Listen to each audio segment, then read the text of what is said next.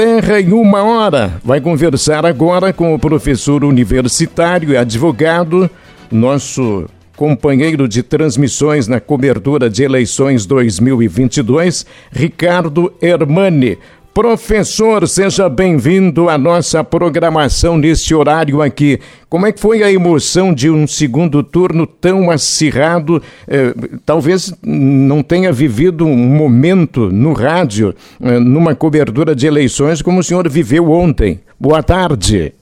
Boa tarde, Carlão. Boa tarde, Letícia, amigos. Sem dúvida, a melhor qualificação que tu me deste aí, Carlão, é companheiro de transmissão e eu estive com os ouvintes da Rádio Terra ontem vivenciando a emoção dessa apuração, que o resultado final foi o mais apertado, mais eh, disputado da história desde a redemocratização eh, do país, mas também ao longo da apuração havia movimentos que, na minha percepção, eram novos. Por exemplo, a marcha de apuração da região Nordeste sempre foi mais lenta do que a da região Sudeste.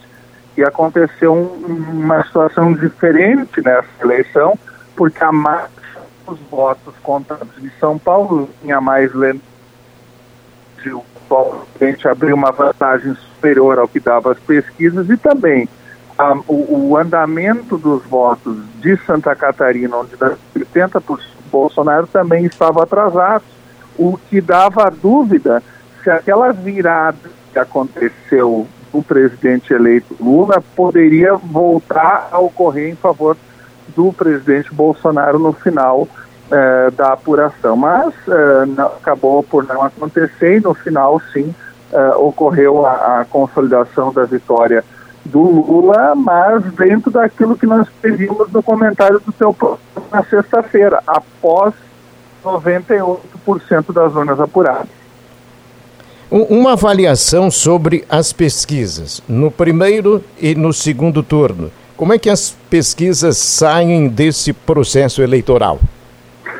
No primeiro turno saíram com uma, um grau de crítica muito significativo, o que não acontece no segundo turno. O, o Sérgio fez uma avaliação muito interessante, ele levanta todas as pesquisas e principalmente Paraná Pesquisas, que dava meio ponto uh, de diferença em favor do Lula. Na verdade, se formos analisar isoladamente, a Paraná Pesquisas acaba por acertar, mas o conjunto das pesquisas, eles davam indicativo de crescimento do presidente Bolsonaro, e ele aconteceu, porque no primeiro turno o Bolsonaro fez 50 milhões de votos e no segundo turno fez 58 milhões de votos. Ou seja, houve um crescimento de 8 milhões de votos presidente eleito Lula, de 55 passou a 60 é, milhões de votos, cresceu 5. Então o Bolsonaro tirou 3 milhões de diferença, ambos cresceram em relação ao primeiro turno, um 5 e outro 8, mas esse crescimento a mais do Bolsonaro fez com que a diferença, que era de 5 milhões no primeiro turno entre um candidato e outro, passou a 2 milhões no segundo turno. Então elas indicaram sim o crescimento do Bolsonaro,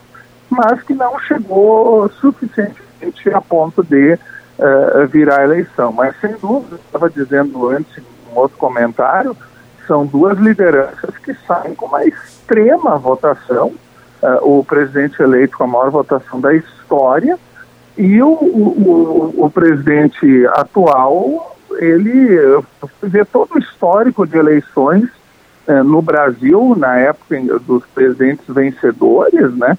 E, só, salvo engano, numa eleição que o Lula fez em torno de 100 mil votos a mais do que os 58 milhões que o Bolsonaro fez agora, mas no mais ele teria se elegido presidente nas outras eleições, ou seja, ele fez, mesmo perdendo, mais votos do que uh, candidatos vitoriosos no histórico eleitoral desde a época uh, do, do Fernando Collor, desde a época da democratização. Então são questões que saem muito, muito fortes tudo vai depender, uh, Carlão, ao meu ver, da conduta do presidente Bolsonaro a partir de hoje à tarde.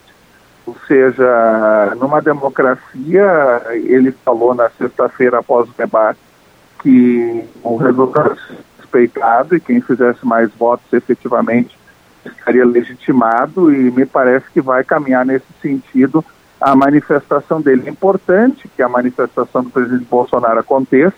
Eu confesso para ti agora que eu estou num canto aqui num posto de gasolina, porque estava prevista a minha chegada em Porto Alegre às 11 horas hoje, e ter às 13h30 há bloqueios nas estradas e é preciso que o presidente uh, da República se manifeste, uh, principalmente para sua militância, no sentido do reconhecimento da legitimidade uh, do resultado da votação.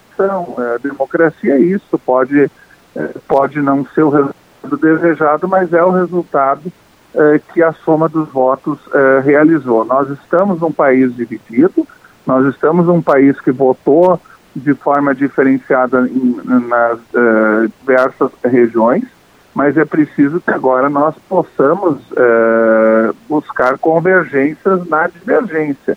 E o que significa convergência na divergência?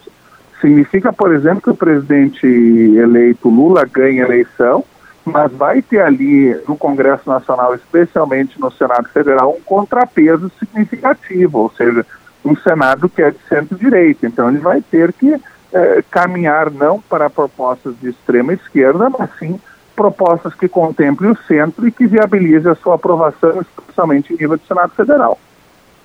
Professor Ricardo, muito obrigado pela participação. Uma pena que nosso tempo está curto aqui. A gente vai voltar a conversar. Um grande abraço e até um próximo contato, então. Que, que pena, um grande abraço e esperando um convite daqueles sábados pela manhã teu, Carlão, que é sempre bom participar. Um abraço aos ouvintes, até o comentário do final da tarde de hoje. Forte abraço. Forte abraço. Professor advogado Ricardo Hermani participando do nosso Terra em uma hora.